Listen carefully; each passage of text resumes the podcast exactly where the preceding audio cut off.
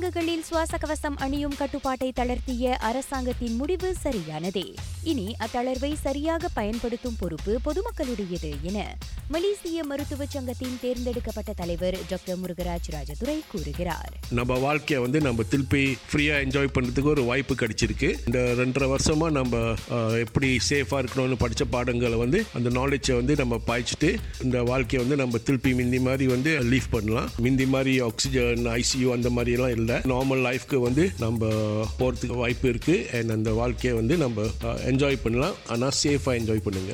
நாட்டில் கோவிட் 19 நிலவரம் தணிந்து வருவதை அடுத்து உள்ளரங்குகளில் சுவாச கவசம் அணிவது அவரவர்களின் விருப்பம் என கேகேஎம் அறிவித்தது.